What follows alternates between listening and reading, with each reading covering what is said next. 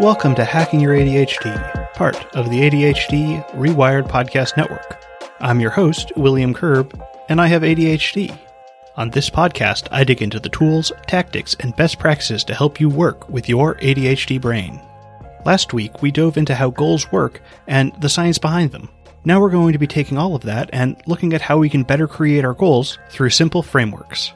A lot of these frameworks come from a business setting, but with a little tweaking, we can absolutely make them work for personal use as well. So, in today's episode, we're going to be looking at a few of those frameworks and figuring out how we can best use them. If you'd like to follow along on the show notes page, you can find that at hackingyouradhd.com/frameworks. All right, keep on listening to find out which framework is the right one for you.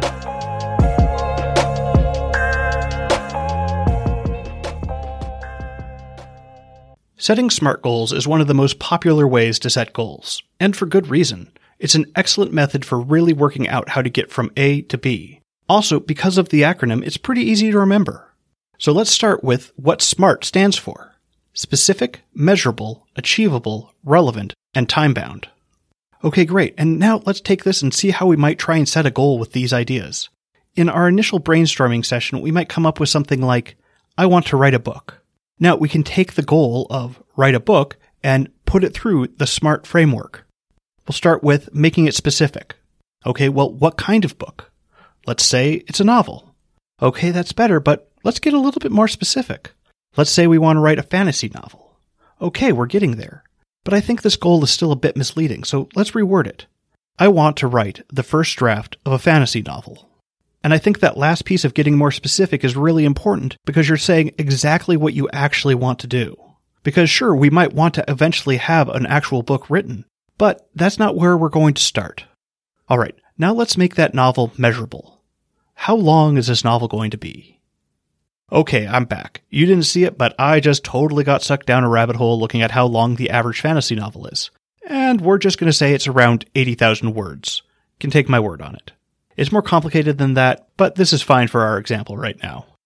Alright, now next, well, let's get a little messy here, because when I'm working through this framework, I rarely want to go straight down the letters. And it doesn't really make sense to either. Here, I'll show you why.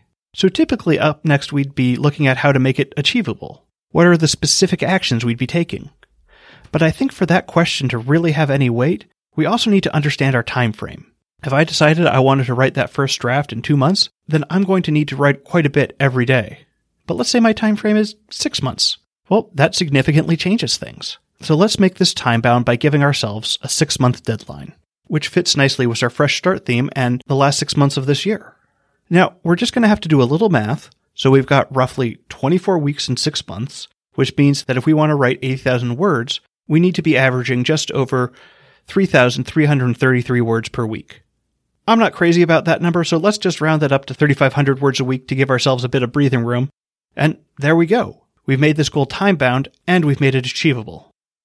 And this just leaves us with relevance. While this is an easy step to skip, it's possibly the most important one. This is the why behind your goal. What makes this goal important to you? Why is it relevant to your life? Why now? If you can't answer this question, there's a good chance you're going to find yourself drifting away from this goal. We need a clear why to why we're doing things, especially the things that are hard and take a lot of time. So make sure you don't skip this step and be as specific as possible. For writing a novel, it could be something like, I've always dreamed of being a novelist, or because I have a story to tell and it deserves to get out of my head, or I have the time right now and I need to take advantage. Okay, so there we go we've taken write a novel and made it into a SMART goal. But what if we could make it smart-er? Well, dear listener, through the magic of adding more letters to an acronym, we can make this happen. So just like a SMART goal, a smarter goal is specific, measurable, achievable, relevant, and time bound, but also we're going to add the steps of evaluating and readjusting. One of the biggest weaknesses of SMART goals is that they tend to be fairly rigid they don't have a lot of flexibility built into them once you get going. With a smarter framework, we can try and correct for some of that by adding in times when we're going to evaluate how we're doing, and then using that to readjust the goal. For our write a novel goal, we could add that we're going to evaluate how we're doing every month and then use that to help determine if we're on track. And if we're not, then we can figure out what needs to change. Maybe we're not writing enough per week, or maybe we discover that what we want to write is actually much longer than 80,000 words. We can then use that information to readjust our time frame to fit reality better, or to set a goal to just write more per week. The SMART and SMARTer goal frameworks are good to start with because they can also exist inside our other goal frameworks that we'll see later. However, as you can see with this section, SMART goals take a lot of time and effort to put together. Now, I could see it easily argued that it's worth putting that much effort into defining every one of your goals, but I also tend to be a realist about things. If I'm not going to put the effort to go through all the steps of a SMART goal, then maybe it's not the right framework for me. So with that in mind, let's go take a look at our next framework.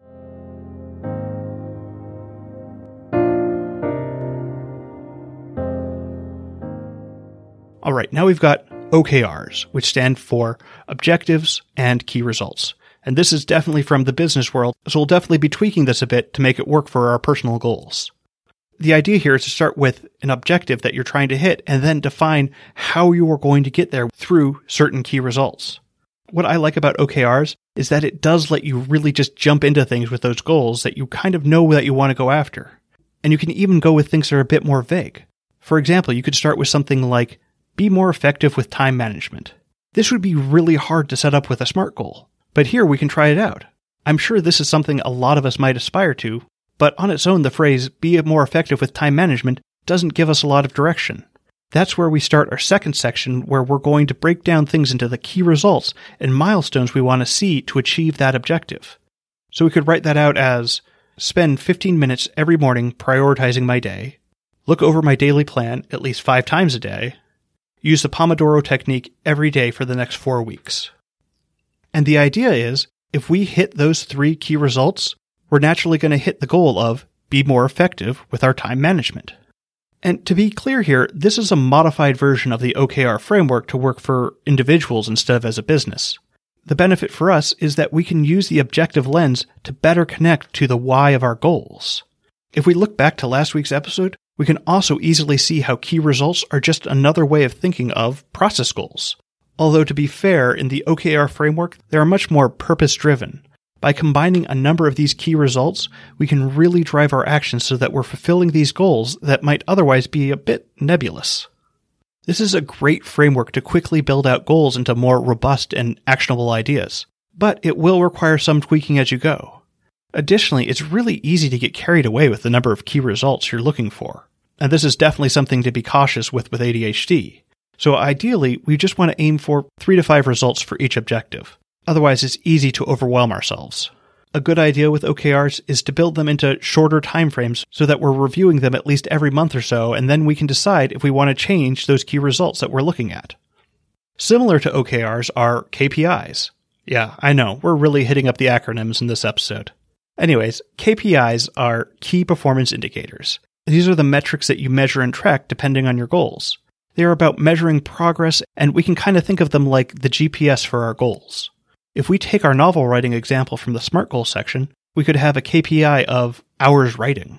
I can say with some certainty that the more hours per week I spend writing, the farther along I'll be in writing the novel. Or we could have something like tracking how much water I drank throughout the day or how much sleep I'm getting. And yes, these absolutely look like the key results from OKRs. The difference being the intention of what you're doing. Even though both of them are trying to look at those leading measurements, the things that we do to create an outcome, KPIs are still a bit more lagging. They're focused on measuring what happened, while OKRs are a bit more about what we're going to do. This doesn't mean that OKRs are necessarily better for goal setting than KPIs, and they can both have their place in our own personal goal setting. With KPIs, we better identify the areas that we want to improve, while we solve and improve the process with OKRs.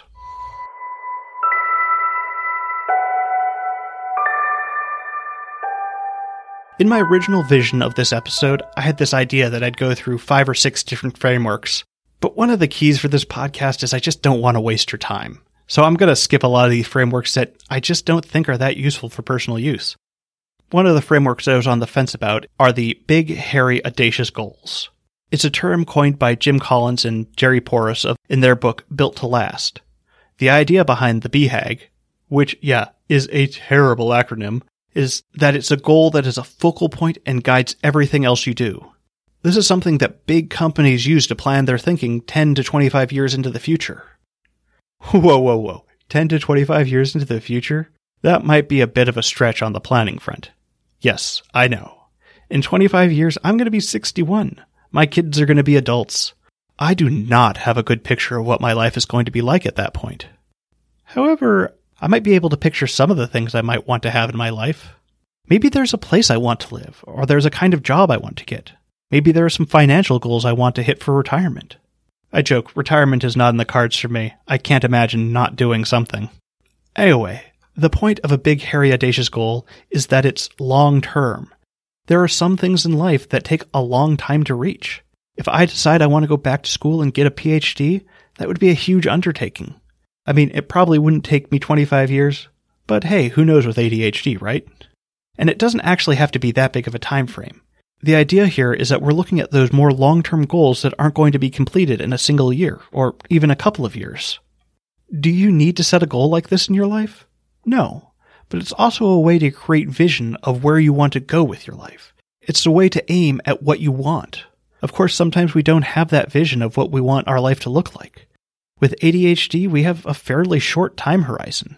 That is, at a certain point when we're looking towards the future, time no longer has any real meaning to us.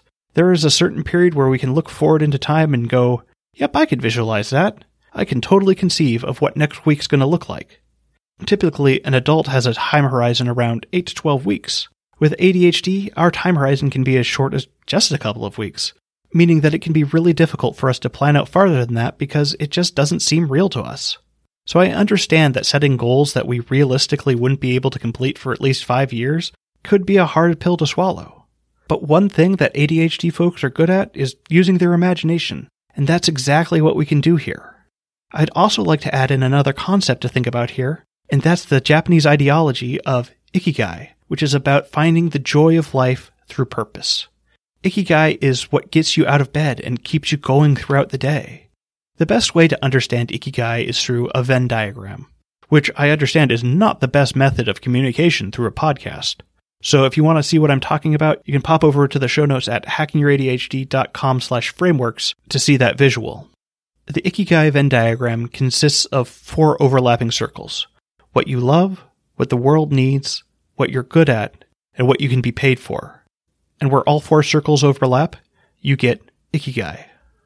And here's where I think we can really combine this idea with that of a big, hairy, audacious goal if we can find that combination of what we love, what the world needs, what we're good at, and then what we can realistically be paid for, we can create that goal to help us build our life towards Ikigai. If we can create this goal, then the rest of our goal setting can fall into place because we know what we're trying to build our life towards. It's easier to say no to things that aren't moving us in the right direction because now we actually know which direction we want to go in. I understand if this feels like a bit too much of a commitment, but these goals are also not set in stone. As we get older, our tastes are going to change, and that's okay.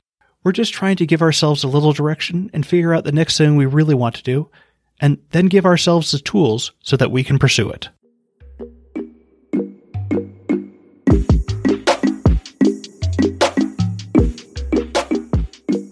Thanks for sticking with me all the way to the end. Before you go, though, let's do a quick rundown of today's top tips. 1. SMART goals are specific, measurable, achievable, relevant, and time bound. You can make them smarter by adding steps to evaluate your goals and then to readjust them. 2. Using the Objectives and Key Results Framework, or OKRs, we're looking for the specific things that we can do every day that will naturally lead us to reaching our goals. 3. A big, hairy, audacious goal is something that exists on a large time frame think 5 to 10 years, and will push us out of our comfort zone. We can use big goals like this to help guide our thinking behind the other goals that we're setting. 4. Ikigai is the Japanese ideology of finding the joy of life through purpose. We can use this idea to help create the kinds of big goals that are going to have real meaning behind them. That's it. Thanks for listening. I'd love to hear what you thought of this episode. You can reach me on Facebook, Instagram, and Twitter at HackingYourADHD, or you can connect with me over at hackingyouradhd.com slash contact and leave me a question. For this episode's show notes, just go to hackingyouradhd.com slash frameworks. I'd also like to encourage you to go check out the other podcasts on the ADHD Rewired Podcast Network. For in depth interviews with fellow ADHDers and ADHD experts, go check out ADHD Rewired with Eric Tivers. If you're a parent with ADHD or have a child with ADHD, definitely check out Brendan Mahan's show, ADHD Essentials. If you're interested in exploring issues of diversity and ADHD, then be sure to check out ADHD Diversified with MJ. For those late diagnosed women, moms, and professionals, there's also the ADHD Friendly Lifestyle with Moira Maybin. I also do a live Q&A with all the hosts of the ADHD Rewired Podcast Network every second Tuesday of the month at 10:30 a.m. Pacific. If you'd like to register for the next one, just go to adhdrewired.com/events. And now for your moment of dad. SpongeBob may be the main character of the show, but Patrick's the star.